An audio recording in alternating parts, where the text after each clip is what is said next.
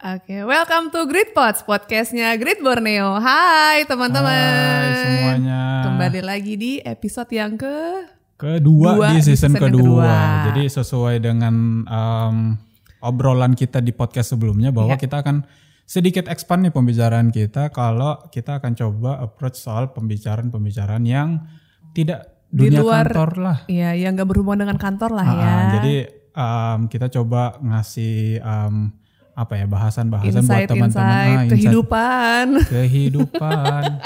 Karena kehidupan yang saat ini sungguh cerah tapi nggak secerah yang dulu. gitu ya. Jadi butuh banyak banyak apa ya? Banyak belajar, banyak introspeksi diri dan lain-lain. Tapi untuk um, tema kali ini kita udah sebenarnya survei kecil-kecilan gitu. Jadi kita Kecil-kecil ke berapa orang?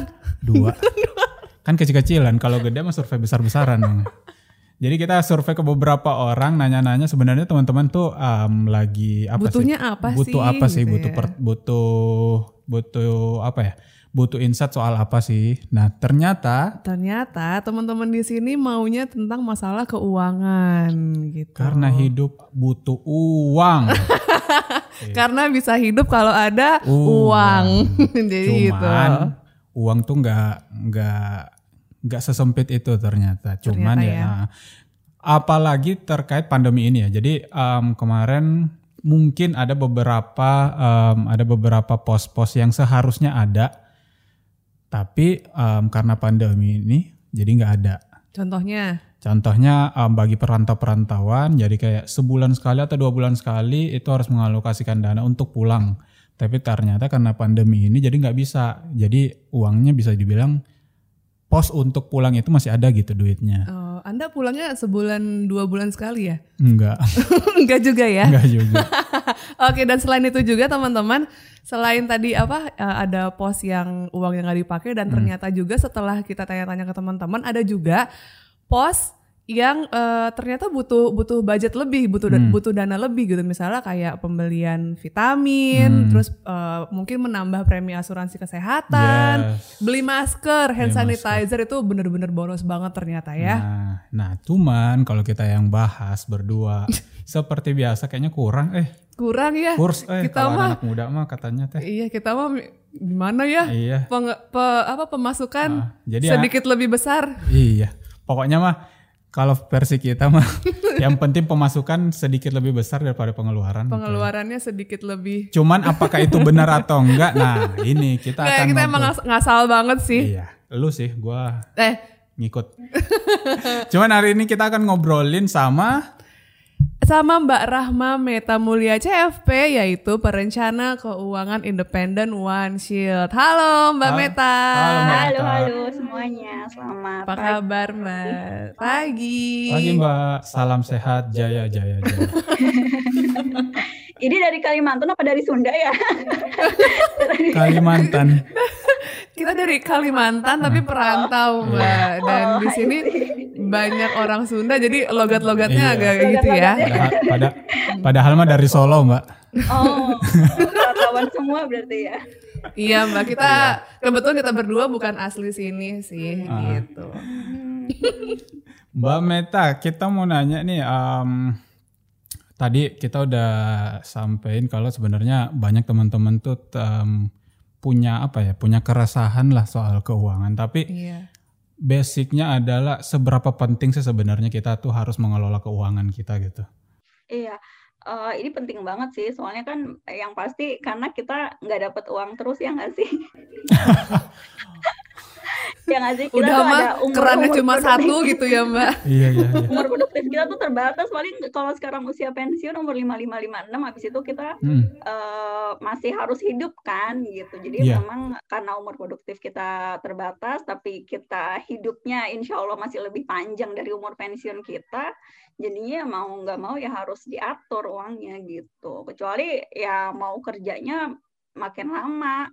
Harusnya yang lainnya pada pensiun kita umur 60, umur 70 masih kerja gitu.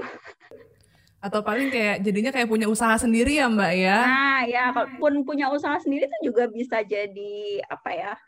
uh, bisa jadi pilihan sih Mbak sebenarnya. Jadi ketika kita punya usaha sendiri pun itu bukan karena uh, apa ya, bukan karena kewajiban harus ini loh harus apa, harus nyari penghasilan tambahan gitu. Tapi memang ya ada usaha yang uh, yang yang sudah kita miliki dari awal gitu. Hmm. Setuju setuju. Nah, Mbak Meta, ini kan uh, kita di sini anak-anak muda kalau awal bulan terima gaji kayak asik gajian, tapi abis itu udah buyar tuh ke mana-mana uangnya. Jadi hal apa sih pada saat pertama kali kita terima gaji yang harus kita lakukan tuh apa sih Mbak? Yang pertama itu yang pasti uh, dari dulu kan kita selalu diajarin untuk uh, kalau misalnya uh, nabung itu harus ada sisa. Eh uh, kita nabung kalau ada sisa ya nggak sih? Dulu Mbak Lena iya. sama Mas Davi diajarin kayak gitu nggak? Iya. ah, kan. Nah tapi kenyataannya ada sisa apa nggak biasanya setiap bulan? kalau ada sisa syukur, kalau nggak ada ya udah lanjut aja gitu ya. Kayak gitu kan. Nah itu mindsetnya tuh harus diubah. Jadi kalau misalnya dari ilmu perencana keuangan bukan nabung kalau ada sisa, tapi dari awal justru kita sisihkan dulu uh, buat investasi atau buat tabungan ya baru sisanya itu yang dihabiskan gitu. Jadi ya things to do uh, yang pertama kali yang harus dilakukan ketika kita menerima gaji adalah ya kita sisihkan dulu buat ditabung, buat diinvestasikan baru sisanya buat eh, kewajiban-kewajiban yang lain dan terakhir ya buat senang-senang itu gitu. Nah ini nih masalahnya anak muda banget nih. Iya. Senang-senangnya itu mbak, tapi karena pandemi ya. ini jadi agak berkurang lah ya. Nah, berkurang juga. Jadi um, kayak ya tadi kayak Mbak ini bilang sebenarnya Mbak Meta bilang harusnya sih sebenarnya kebalik mindsetnya. Cuman iya, iya. sebenarnya iya. uh, sebenarnya um, apa aja sih yang paling utama gitu yang harus di kita kita sisihkan? Selain tabungan nih mbak. Kayak tadi ada senang-senang juga gitu. Selain itu adalah ada ada apa sih pos-pos yang paling penting gitu yang harus kita siapin mbak? kalau misalnya dari ilmu perencana keuangan itu sebenarnya cuma ada dua item ya yang dipakin gitu loh. Angkanya benar-benar di, di apa uh, ditetapkan gitu ya di bukunya gitu. Misalnya yang pertama itu buat tabungan atau investasi. Nah itu minimal 10% nih. 10% dari pendapatan kita gitu. Itu tabungan atau investasi. Terus yang kedua, kalau misalnya kita punya cicilan atau punya utang yang harus bayar cicilannya setiap bulan, itu uh, maksimal 35% dari pendapatan kita. Gitu. Nah, hmm. Nah, selain itu sisanya ya, sisanya itu fleksibel karena setiap orang akan beda-beda ya uh, apa pola pengeluarannya, kebutuhannya. Jadi uh, disesuaikan aja gitu dengan uh, kebutuhan masing-masing seperti itu sih. Uh, uh, uh, uh. Soal nah, investasi. coba di check up coba. Investasinya udah ya, makanya, persen apa belum? Itu minimal loh. Uh, kalau minimal ya 10 ya. rata-rata klienku ya ketika mereka sudah menghitung semua kebutuhan investasinya itu bisa sampai angka 20 sampai 30 persen dari penghasilannya. Karena 10 persen tuh ternyata nggak cukup gitu. Hmm. dan kesama juga sih yang uh, cicilan utang ya. Maksudnya yang cicilan utang kan di sini maksimal ya maksimal 35 persen kan. Nah itu bukan berarti oh kalau kayak gitu belum punya utang nih yaudah deh ngutang dulu gitu nggak gitu. Oh nggak gitu juga ya? Padahal udah kepikiran tadi oh berarti bisa ngutang bisa ngutang, Bisa ngutang justru uh, bisa bisa ya alhamdulillah gitu kalau misalnya nggak punya utang hmm. jadi bisa dialokasiin ke uh, pengeluaran lain yang lebih penting. Kayak misalnya tadi buat nambah porsi nabungnya gitu. Jadi yang tadinya cuma bisa 10% karena nggak ada utang bisa jadi 30% kayak gitu jadi bukan gara-gara okay. ada oh kata Mbak Meta maksimal 35% nih. Ya udah deh kalau punya utang, utang dulu deh. Biar ada rasionya. Hampir ya. tadi tekan kontrak KPR Mbak langsung tiba-tiba nih. Tapi Mbak tadi kan kita nyinggung, ah, kita nyinggung soal yang seneng-seneng tadi lah, yang masa ah, iya, muda. Iya. Itu boleh juga nggak sih sebenarnya gitu kita iya. porsirin dari oh, awal boleh, atau ya udah let it go aja? Kalau aku biasanya maksimalnya sih 15% ya, 15 sampai 20% dari penghasilan. Hmm. Hmm. Buat senang-senang. Senang-senang itu uh, lebih ke arah ini sih pengeluaran untuk kebutuhan pribadi termasuk kalau misalnya beli pulsa, makan di luar, jalan-jalan gitu. Hmm. Itu oh. masuknya ke uh, pengeluaran pribadi itu maksimal 15 sampai 20%. Tapi lagi-lagi ya setiap orang beda-beda ya. Gitu. Betul, boleh nggak ditambah? Tapi... Boleh ditambah, silahkan. Tapi kan berarti konsekuensinya ada pengeluaran lain yang perlu dikorbankan kan.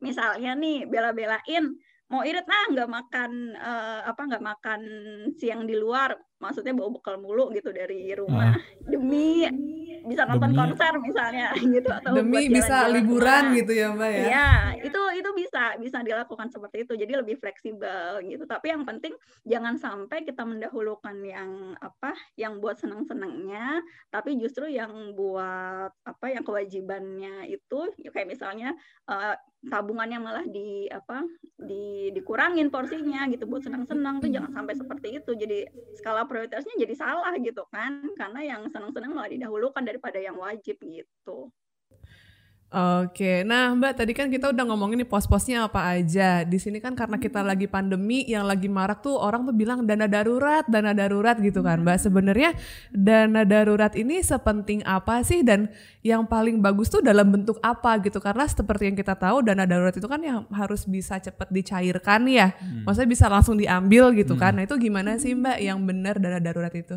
Oke, sebenarnya dana darurat itu layar pertama sih Mbak. Jadi dalam perencana keuangan ya, sebelum kita mulai berinvestasi, kita itu harus nyiapin dana darurat dulu. Kenapa? Karena kan kita selalu berhadapan sama yang namanya resiko kan ya. Dan resiko ini yang uh, berhubungan sama uh, finansial kita gitu, yang menimbulkan kerugian finansial. Nah, uh, kerugian finansial yang masih bisa di cover sama diri kita sendiri, maksudnya dari kemampuan kita sendiri itu uh, kita menggunakan dana darurat. Nah, kenapa itu dana darurat itu penting? Jadi kayak misalnya uh, tiba-tiba harus uh, benerin rumah gitu ya, tiba-tiba hmm. uh, kan sekarang lagi musim hujan ya. Kemarin yeah. rumahku kena petir jadi harus ganti TV ya segala macem gitu ya.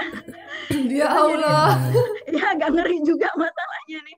Itu pakai dana darurat gitu. Kita bisa bisa pakai itu atau tiba-tiba uh, uh, sakit hmm. sakit uh, uh, rawat jalan gitu ya. Maksudnya masih bisa di cover lah sama uang kita sendiri itu bisa pakai dana darurat. Atau uh, handphone tiba-tiba hilang laptop rusak gitu kan itu bisa menggunakan dana darurat gitu. Nah itu karena kita uh, berhadapan sama resiko-resiko itu Nah, maka dana darurat itu penting. Dan tadi kenapa aku bilang dana darurat ini lebih penting daripada uh, bukan daripada ya, lebih diutamakan kita punya dana darurat dulu sebelum berinvestasi karena khawatirnya ketika kita mendahulukan untuk berinvestasi tapi dana daruratnya belum ada. Nah, kalau misalnya terjadi apa-apa, dana investasi kita nih yang diutak-utik sama kita gitu. Misalnya hmm, nggak hmm, punya dana darurat nih, tapi kekeh mau investasi di saham gitu, kekeh mau investasi di reksadana, padahal dana daruratnya sama sekali nggak ada gitu, atau uh, masih nol lah pokoknya. Terus tiba-tiba harus tiba-tiba sakit atau tiba-tiba ada kejadian yang harus bayar sesuatu dalam uh, jumlah nominal yang besar. Berarti kan investasinya kan yang dicairin ya nggak? Hmm, nah, itu betul. pasti ngerugiin kita banget gitu, apalagi kalau uh, investasinya lagi turun kan ya kan? Kalau misalnya sahamnya lagi turun duh itu nggak enak banget deh beneran. Jadi kalau saran saya sih kalau misalnya memang uh, mau uh, berinvestasi dana darurat itu adalah hal pertama yang perlu uh, kita miliki gitu. Nah, soal penempatannya di mana? Tadi benar kata Mbak Lena gitu yang namanya dana darurat itu kan balik lagi kan ditujukan untuk sesuatu yang uh, sifatnya darurat gitu yang tidak kita rencanakan sebelumnya gitu yang hmm. yang tidak terduga. Jadi kalau ada sales gitu bukan yang Mbak. kalau seumpama Mbak kayak tiba-tiba jalan di mall terus lihat sepatu bagus wah darurat nih harus beli Enggak ya, aduh. Itu enggak masuk ya, enggak masuk buat ini enggak ya, masuk ya. Dana darurat ya. Jadi harus dibedakan sendiri nih, maksudnya hmm. benar-benar urgent, maksudnya benar-benar penting oh. gitu harus dikeluarkan. Kalau ya udah sih kalau misalnya beli baju ya ya gimana ya itu nggak nggak bisa dibilang urgent ya itu ya. Uh. Berarti nah, tadi uh, Gimana Mbak? Uh, uh, ya, uh, tadi kan aku udah bilang ya, maksudnya dana darurat itu kan memang harusnya uh, kita gunakan untuk sesuatu yang penting, yang tidak kita uh, tidak kita perkirakan sebelumnya. Makanya tadi benar kata Mbak Lena, ditaruhnya di instrumen-instrumen keuangan yang kita gampang mencairkannya gitu, kayak misalnya di tabungan. Nah, untuk penempatan di instrumen lain sebenarnya uh, disesuaikan nih, maksudnya gini. Uh, kalau dari ilmu perencana keuangannya sendiri itu agak strict gitu. Kalau misalnya dana darurat, ya buat dana darurat aja, ya buat di tabungan aja, nggak usah diutak-utik gitu. Tapi uh, ada beberapa perencana keuangan ya karena kan ngelihat dari apa klien-klien juga kan ada tipikal klien yang nggak bisa ngelihat uang di tabungan uh, banyak dikit gitu ya bawaannya gatel pingin nyairin gitu pingin belanjain nah untuk betul, tipikal betul. seperti itu sebenarnya bisa diakali dengan cara dibuat layernya biasanya kalau saya gitu. Tapi ada syarat tertentu misalnya gini, kan uh, dana darurat itu kebutuhannya 3 sampai 6 kali biaya bulanan kan Mbak ya. Jadi kalau misalnya uh, biaya bulanannya 10 juta gitu ya, dana daruratnya kan paling enggak antara 30 sampai 60 juta gitu. Nah, apakah uh, misalnya si orang ini udah punya nih 60 juta gitu. Terus ditanya, ini masukin tabungan semua Mbak gitu. Boleh dibuat layernya. Maksudnya dibuat layernya adalah mungkin 30 jutanya dimasukin ke tabungan, tapi sisanya bisa di uh, ditaruh di produk lain yang sifatnya sama. Sifatnya sama tuh maksudnya apa? Maksudnya yang risikonya rendah, yang gampang dicairkan gitu. Misalnya ada reksadana pasar hmm. uang atau uh, ke deposito, tapi toh juga deposito uh, yang bukan satu tahun, ya mungkin yang cuma satu bulan gitu loh. Seperti itu masih bisa gitu ya. Atau sedikit uh, ditaruh uh, porsinya ditaruh di emas juga bisa gitu. Tapi cuma sedikit aja ya mengingat harga emas juga fluktuatif juga gitu. Jadi yang terpenting adalah ya naruhnya di tabungan dulu gitu. Kecuali kalau misalnya memang sudah terlalu banyak atau tadi yang tipikal uh, orang yang nggak bisa ngelihat apa uang di tabungan banyak gitu ya tangannya gatel berarti dia kalinya seperti itu. Ditaruh di uh, reksadana pasar uang Oh, okay, uh, okay. Tapi yang terpenting ketika kita uh, taruh dana darurat ini di instrumen keuangan lain, itu kita nggak ngejar return ya, kita nggak ngejar keuntungan gitu. Kita yang yang yang kita kejar cuma cuma keamanannya aja gitu. Betul, jadi nggak jadi nggak nggak agak salah kalau misalnya Mbak sayang nih dana darurat di tabungan uh, apa boleh ke investasi saham ya jangan gitu. Jangan ditaruh hmm. di saham karena ya itu bukan dana darurat lagi jatuhnya tapi udah masuknya ke investasi gitu. Betul betul betul. Nah Mbak tadi kan uh, kalau secara generalnya dana darurat itu biasanya untuk kita sakit ya biasanya ya Mbak generalnya. Nah uh, mana sih Mbak yang lebih penting dana darurat atau asuransi kesehatan Ah, itu pertanyaan bagus banget. Tadi kan aku udah cerita ya, kalau misalnya kita tuh uh, berhadapan sama yang namanya risiko kan, risiko finansial kan. Nah, risiko-risiko yang uh, kerugiannya itu masih bisa kita tanggung ya, itu di, uh, kita pakai dana darurat. Tapi ada ada beberapa risiko yang kalau misalnya terjadi, ini kerugiannya itu udah besar banget gitu. Nah, risiko-risiko seperti itu kita alihin ke produk asuransi gitu. Jadi antara dana darurat dan asuransi itu nggak bisa milih, emang harus punya dua-duanya. Oh, jadi lebih lebih baik dua-duanya punya ya Mbak ya? Hanya hmm. punya karena ya itu tadi eh, masing-masing itu punya punya apa ya punya peran yang berbeda gitu. Yang satu perannya untuk mengganti apa kerugian yang masih bisa kita tanggung, yang satu lagi kalau misalnya kerugiannya itu udah besar banget gitu kayak misalnya uh, contoh tadi Mbak Lina bilang asuransi kesehatan gitu ya. Nah, asuransi kesehatan kesehatan itu kan manfaat dasarnya untuk mengcover ini kan, mengcover apa? biaya rawat inap kan ya. Tuh. bukan rawat jalan kan. Nah kalau rawat inap kan bayang tuh ya sekarang kamar aja hmm. satu juta gitu per malam gitu. Kalau misalnya dirawat seminggu udah keluar 7 juta gitu kan. Nah kalau kayak gitu mah mendingan beli asuransi aja. Jadi di cover sama asuransi kesehatan gitu. Terus kalau misalnya harus operasi, nah jadi untuk hal-hal yang memang resikonya besar, kalau misalnya terjadi, maksudnya resiko kerugian finansialnya besar, kita alihin ke asuransi, ke produk asuransi. Jadi itu layer keduanya gitu, layer pertamanya itu adalah uh, dana darurat, layer keduanya adalah kebutuhan proteksi atau asuransi ini gitu. Uh, iya, jadi agak, bener sih ya, agak agak boncos juga ya kalau misalnya rawat inap bayar sendiri ya. Iya, jadi iya, jadi mikir iya. nih kayak dan uh. jangan jangan jangan ngerasa rugi uh, ketika uh, kita beli asuransi terus nggak kepake, jangan kayak gitu. Jadi ngarep sakit dong kalau kayak gitu. Nah, Nah ini Ya, yang ya, makanya kenapa orang banyak yang nggak mau asuransi mbak karena merasa ya udah gue sehat-sehat aja gitu betul, ngapain gitu betul. takut nggak kepake gitu takut rugi Iya, ngelihatnya dari ngelihatnya dari ngelihat dari sisi ketika kita sakitnya gimana gitu. bukan ketika ya sehat ya mbak juga ya sih kan ada beberapa orang Hmm. yang memang eh, nggak mau asuransi ya ya ya terserah gitu silahkan kalau misalnya memang nggak mau asuransi tapi berarti dana daruratnya mesti dibanyakin. Banyaknya Oh, berapa ya? Kira-kira aja. Berarti tergantung teman-teman lagi nih mau milihnya kira-kira gimana kalau mau. dirawat berapa minggu gitu. Kira-kira kalau harus operasi besar tuh gimana? Kayak gitu. Tapi bener sih, eh, aku pernah mbak eh, dirawat. Agak konyol juga sebenarnya dirawatnya karena sambil ketawa. Betul kayak konyol tuh dirawat itu kayak karena gigi bungsu aku tuh ini mau mau keluar, tapi ternyata gigi bungsunya ini udah udah apa udah agak busuk. Jadi aku tuh bener-bener nggak bisa tidur, nggak bisa ngapa-ngapain. Bawaannya nangis mulu, pusing banget. Terus aku sampai dirawat.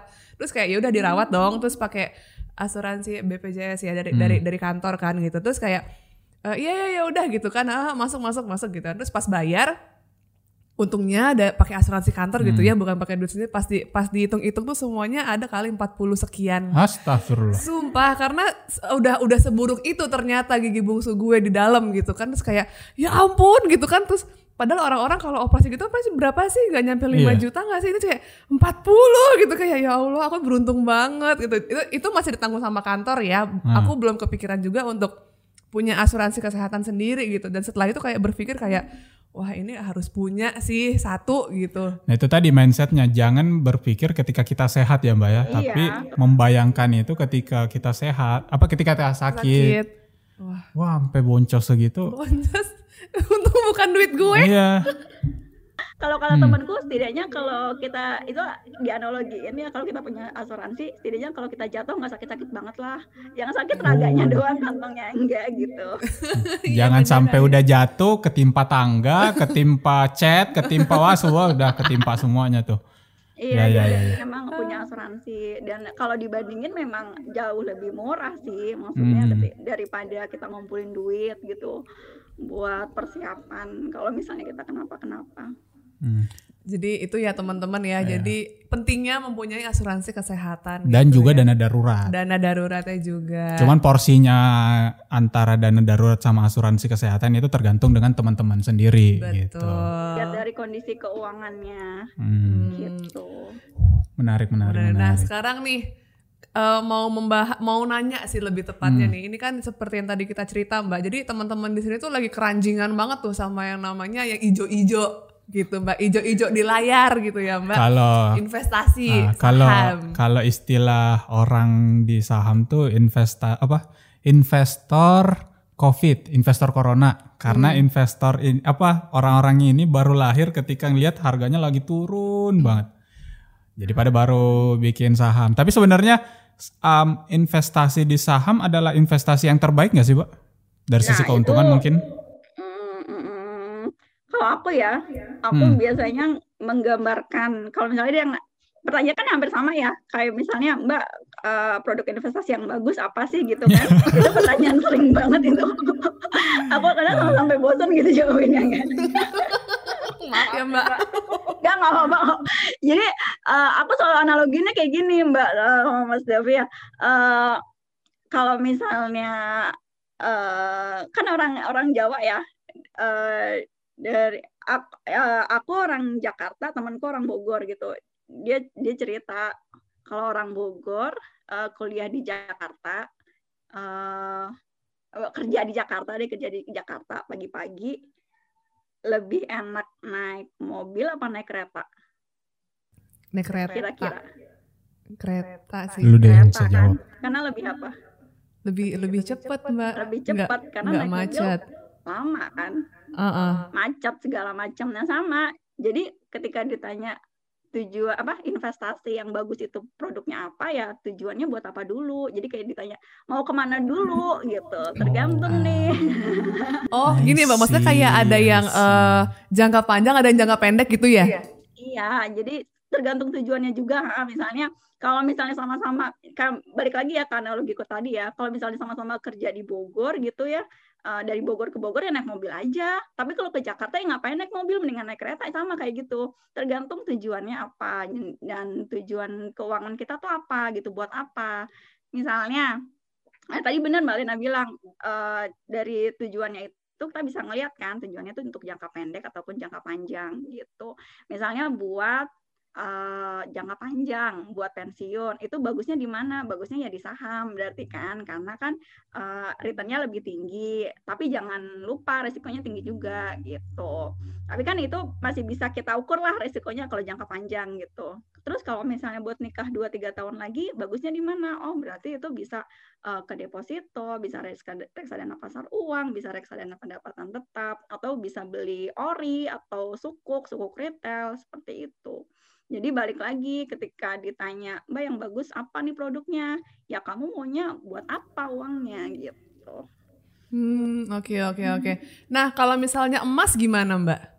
Emas-emas. Kalau emas ini sebenarnya uh, apa ya? Kita tuh selalu selalu ngelihat emas tuh menguntungkan gitu. Sebenarnya enggak juga sih karena uh, secara jangka panjang memang uh, naik gitu ya sama kayak saham saham juga sebenarnya secara jangka panjang juga punya trennya tuh naik tapi uh, fluktuatif juga nih biarpun tidak sefluktuasi saham nah kalau misalnya aku hitung biasanya tuh uh, imbal hasilnya emas atau investasi di emas terutama yang logam mulia ya bukan yang perhiasan ya nah itu paling enggak setara sama inflasi sih mbak gitu jadi kalau misalnya inflasi tiga persen ya kurang lebih di angka empat limaan deh gitu per tahunnya. Oh, oke okay, oke. Okay. Mm -hmm. Karena Jadi saya termasuk yang investnya kalau emas. emas itu baiknya buat jangka jangka menengah lah antara tiga lebih dari tiga tahun tapi juga juga nggak lebih dari lima tahun. Karena khawatir kalau terlalu panjang ya itu tadi kan karena returnnya setara sama inflasi kalau jangka panjang uh, kurang jadinya. Gitu nggak hmm, bisa nggak bisa ngejar. Nggak yeah, bisa yeah, ngejar yeah, kebutuhan uh, dana yang perlu kita kumpulin. Gitu. Itulah pentingnya kita harus tahu jenis-jenis investasi apa, hmm. kemudian um, ini kayak apa profil ya gitu ya mbak ya profilnya kita tuh seperti apa gitu. Ya, habis itu uh, baru menyesuaikan. Ada ya profil hmm. investor ya. Hmm. Ada yang konservatif, ada yang uh, apa agresif, ada yang moderat. Nah itu harus tahu tuh kita tuh tipikal investor yang mana. Jangan uh, tipikal yang konservatif tapi nekat uh, investasi di saham yang iya. risikonya tuh tinggi banget. Jadinya bukan ya tenang gitu ya, malah malah, malah bawaannya deg-degan mulu setiap hari ngeliatin sahamnya aja. Merah dikit langsung. Merah dikit bah jual panik, lagi ah. Panik langsung ya. Merah dikit jual lagi ah. iya. Karena emang emang emang beda sih Mbak. Maksudnya aku saranin sih ketika mau invest di saham gitu ya benar-benar harus tahu harus tahu cara kerjanya atau cara mainnya di saham tuh kayak gimana sih biar nggak bikin kita deg-degan.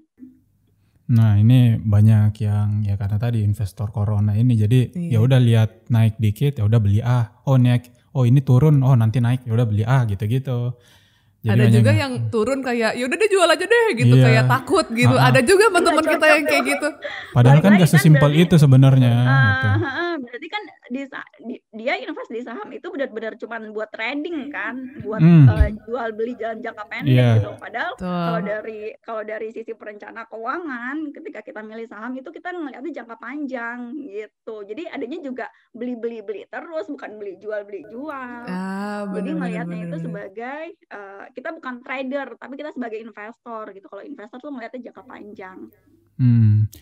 Tapi bedanya sama ini mbak apa ada saham ada reksadana saham. Nah bedanya apa tuh hmm. nah uh, bedanya itu kalau misalnya di kita, kita invest di saham itu itu kita langsung langsung beli uh, saham perusahaannya gitu kan. Hmm. uh, kita uh, benar-benar terlibat secara aktif gitu. Maksudnya kapan harus beli kapan harus jual. Nah uh, kenapa akhirnya investasi di saham itu memang diperuntukkan untuk orang-orang yang memang sudah paham nih sama kondisi pasar modal, gimana caranya baca market gitu kan, uh, kapan harus beli, kapan harus jual, terus milih fundamental perusahaannya kayak gimana gitu. Jadi orang-orang seperti itu loh yang memang apa uh, cocok gitu untuk investasi di saham termasuk dari sisi waktunya juga ya kan. Dari sisi waktu dia berarti harus uh, ngelihat setiap hari juga gitu kan uh, ini perkembangannya seperti apa sih gitu? Baca-baca beritanya gitu. Si perusahaan ini misalnya mau investasi di ini gitu. Wah berarti abis abis ada berita ini bisa-bisa sahamnya naik gitu. Itu kan berarti harus harus uh, luangin waktu ya buat baca baca berita itu kan. Nah terus kemudian dari sisi uh, ini juga dari sisi modal investasinya. Karena kan beli saham itu nggak nggak murah ya. Maksudnya satu lot ini kan 100 lembar. Asumsi misalnya uh, harganya sekarang saham berapa? Misalnya lima ribu lah. lima ratus ribu cuma dapat satu saham gitu kan. Iya. eh satu lot saham satu gitu, lot, satu lot pro, uh, saham perusahaan A gitu misalnya. Nah itu uh, masih di, di di apa masih bisa dibilang itu termasuk uh, butuh uang yang nggak sedikit gitu. Nah Uh, sebagai alternatif ada namanya reksadana. Reksadana ini lebih gampangnya itu aku analogiinnya lagi kayak kita patungan nih, patungan beli saham. Nah, kita hmm. jadi kayak reksadana itu kita ngumpulin duit nih dari investor-investor retail gitu kan misalnya reksadana beli reksadana saham A. Nah, nanti uang yang terkumpul itu akan di apa di dikelola sama manajer investasi. Nah, si manajer investasi ini sudah pasti lebih capable dari kita kan secara ilmu juga gitu. Jadi kita tuh dibantu, kita nggak berinvestasi langsung di saham, tapi kita dibantu sama manajer investasi. Nah, selain itu dari uang yang terkumpul ini kan banyak sih investor retail, misalnya yang beli beli reksadana saham A gitu ya, misalnya ada berapa berapa ratus ribu lah uh, atau berapa juta gitu ya um, uh, investor gitu investor yang beli reksadana saham A ini. Nah karena uangnya banyak maka sama si manajer investasinya ini nggak cuma dibeliin perusahaan A doang gitu sahamnya. Tapi dibeliin perusahaan saham A terus eh perusahaan ya saham perusahaan A saham perusahaan B saham perusahaan C.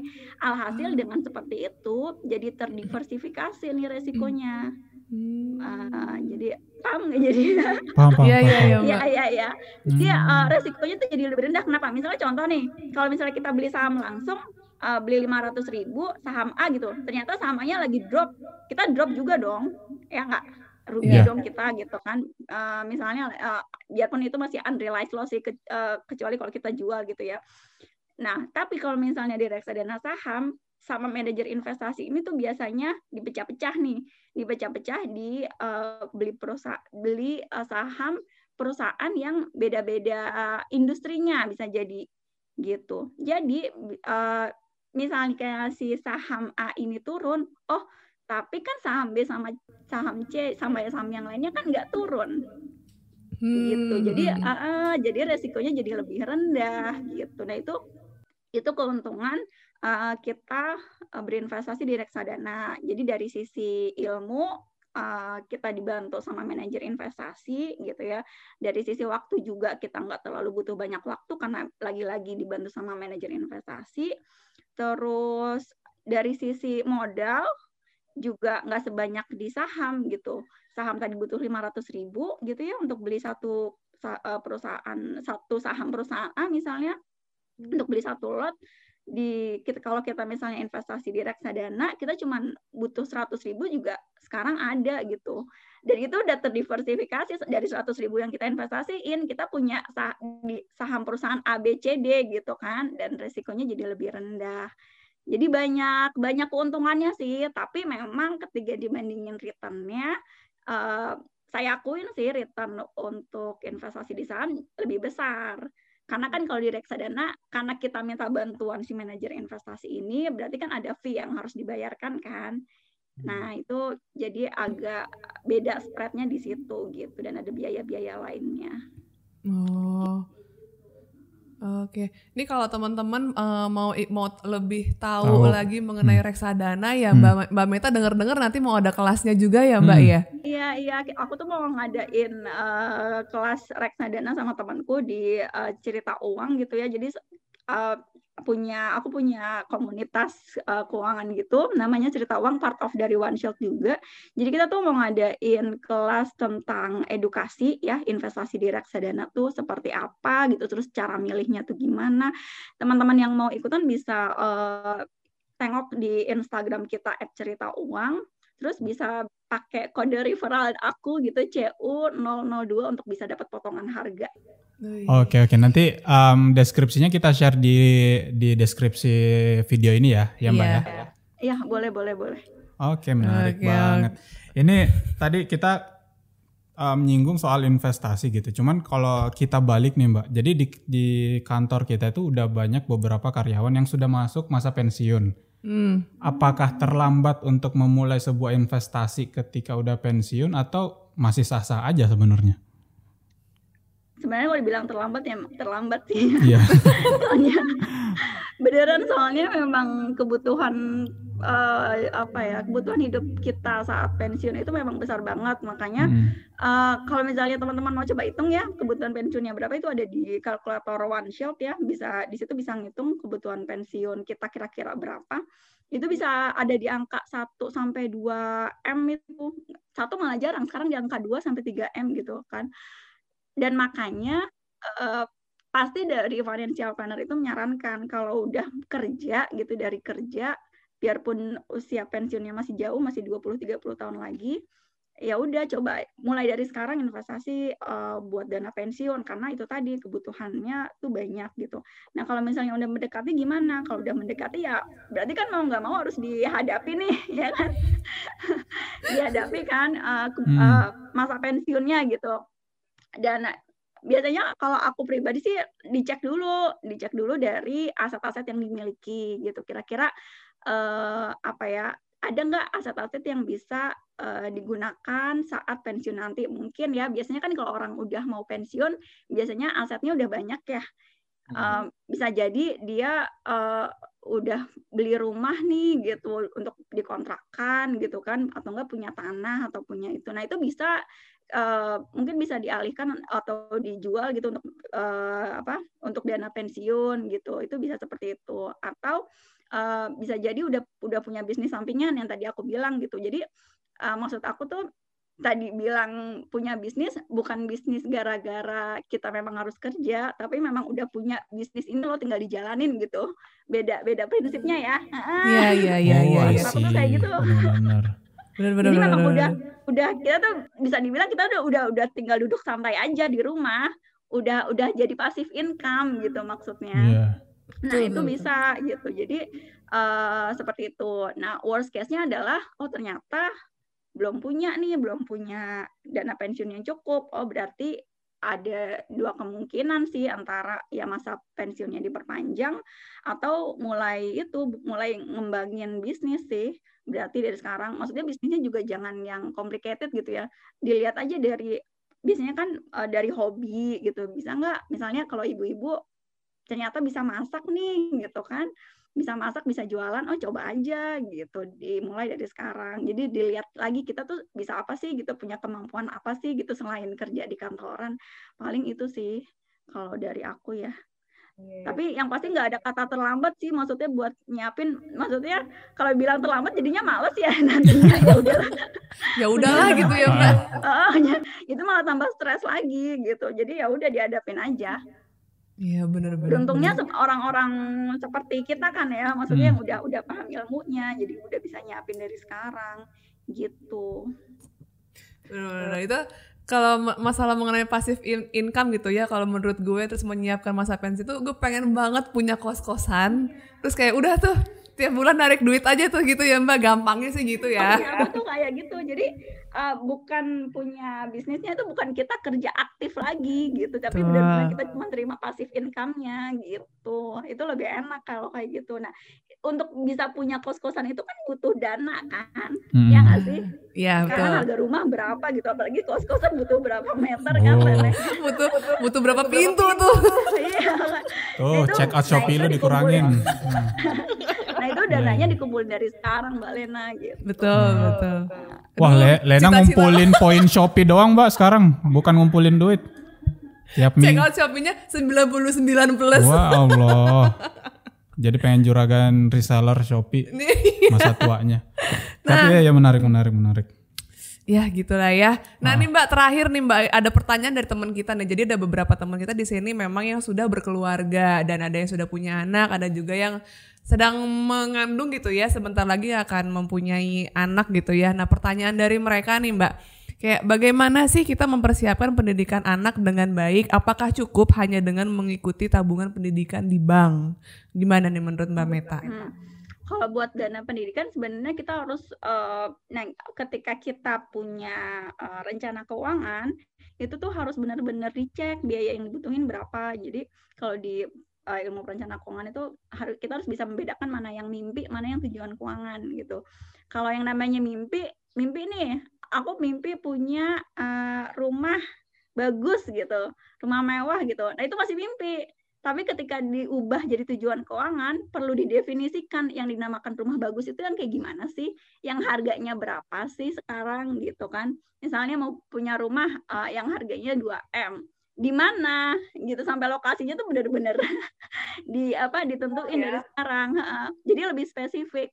Uh, terus mau kapan dicapainya? Nah itu harus harus seperti itu gitu ketika kita ngomongin soal tujuan keuangan. Nah balik lagi soal dana pendidikan itu berarti ketika kita mau menyiapkan dana pendidikan anak harus dicek mau mau sekolahinnya di mana sih gitu? Apakah di sekolah uh, negeri, apa di international school gitu kan? Itu beda kan berarti biayanya ya.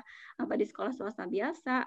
Itu harus dicek, harus ditentuin, harus spesifik juga dan harus ngobrol juga nih sama pasangan.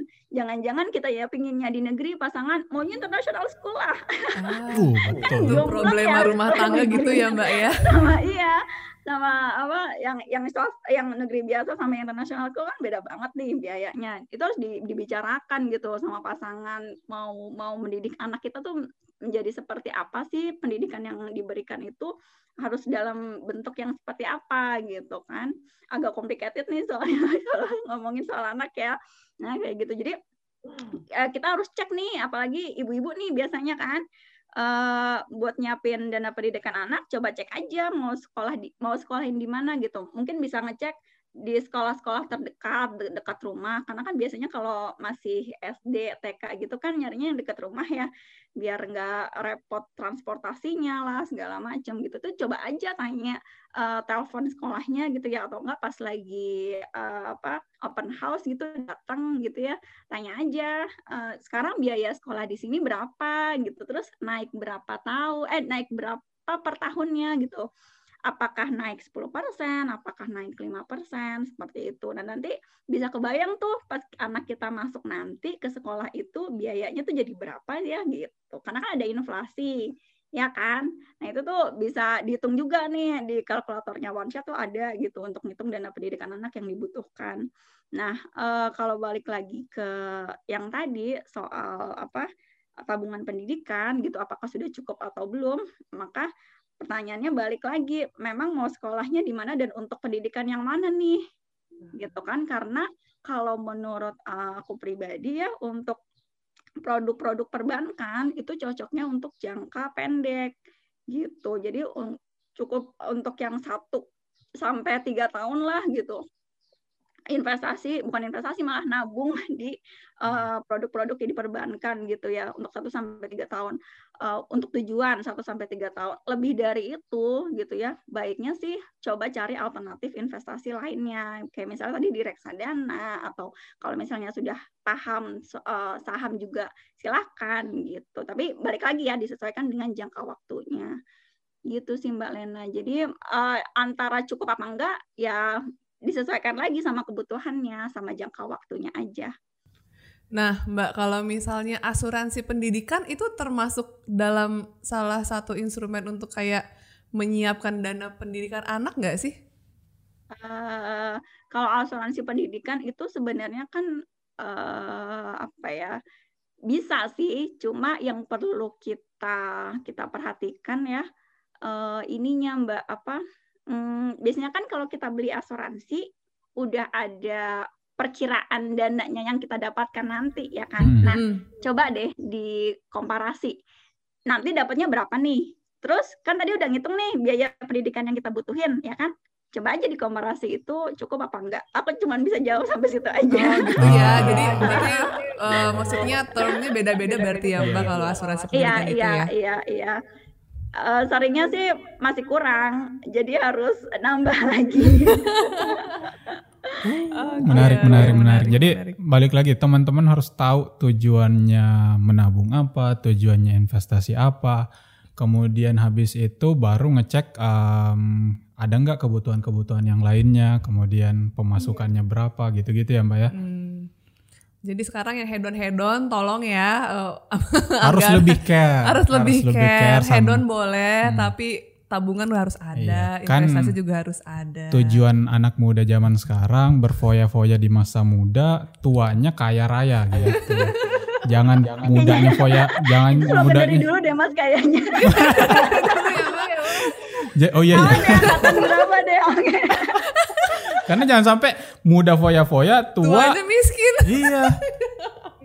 iya nomor sembilan besar jangan iya, sampai jangan ya. Sampai. Jadi teman-teman dari sekarang hmm. udah bisa lah ya hmm. sedikit-sedikit diatur keuangannya. Nah, kalau mau uh, mau apa? Mau lebih detail lagi boleh konsultasi dengan perencana-perencana keuangan seperti One Sheet atau yang lainnya gitu. Atau langsung aja DM Mbak Meta ya kan hmm. di Instagram nanti dijawab langsung sama Mbak iya, Meta loh Nanti kita share Nanti kita share kontaknya Mbak Meta silahkan. iya. Mbak aku mau nanya pertanyaan ini keresahan banyak orang sih bukan gue doang. Nah, ya. apa, apa, apa. Nikah dulu atau rumah dulu, Mbak? Berat banget pilihannya. kalau nikah dulu. Jujur mbak gak tahu sampai sekarang Pertanyaan simpelnya, kalau nikah dulu udah ada orangnya belum? Wah. jadi berat, berat. Jadi, jadi jadi berat pertanyaannya. Lebih berat lagi jadi pertanyaannya. Jadi mikir lagi nih jadi, gimana? Jadi in, gimana mbak? In case udah ada, in case udah ada calonnya gitu mbak. Ah, uh, enaknya ketika kita nikah dulu baru punya rumah, jadi bisa patungan beli rumahnya sih sebenarnya ya, apalagi oh. kalau pasangan kita kerja ya nggak sih? Uh. enaknya sih itu. Oke. Okay. ya kalau misalnya kan ada beberapa orang yang terutama cowok kali ya merasa insecure belum punya rumah nih gitu kayak kayaknya belum siap untuk nikah ya silakan kalau misalnya mau beli rumah dulu tergantung sih mas ya aku hmm. nggak hmm. bisa ngasih patokan harus nikah dulu atau harus ini keresahan orang. ini tuh kayak telur dulu atau ayam dulu gitu. Yeah. iya kan? Tapi ini ya itu karena ya mana duluan ya ini duluan ini duluan kelamaan mikir nggak dua-duanya jadinya. Kelewatan. Yeah, yeah. tapi ya itulah. Terima kasih banyak mbak Menta hari ini Hari ini kita ngobrol banyak soal keuangan. Intinya teman-teman um, harus tahu kebutuhannya teman-teman, harus tahu tujuannya teman-teman apa kemudian komparasi lagi sama dirinya dalam artian um, pemasukannya gimana, kemudian pengeluaran rutinnya gimana gimana. Hmm. Dan kalau mau lebih detailnya lagi bisa hubungi um, perencana-perencana keuangan seperti Mbak Mita di OneSheet atau yang lainnya gitu ya. Hmm, hmm. Dan terutama terlebih lagi di masa pandemi seperti ini kita nggak tahu ke depannya akan seperti apa dan mungkin ada ada berita-berita yang yang bilang kalau setelah corona ini ada ada virus ini lagi bisa gitu kan. Jadi, jadi bikin ngeri ya itu ya. Iya, iya jadi benar-benar harus dipersiapkan dari sekarang hmm. lah ya hmm. sedikit demi sedikit ter hmm. juga jadi bukit gitu ya. Jadi ibu-ibu kosan ya mbak. amin, amin. Sumpah itu pengen banget loh kayak gitu. Iya yang. Enggak kok ingin juga kayak gitu punya kos-kosan. Iya yang pagi-pagi dasteran siram tanaman gitu mbak. itu terus galakin anak-anak kosannya. Iya. Eh bayar bayar. Iya. Tagihin pakai catatan. Oke. Okay. Sampai jumpa di podcast berikutnya. Terima kasih Mbak Meta. Sampai ketemu lagi. Dah.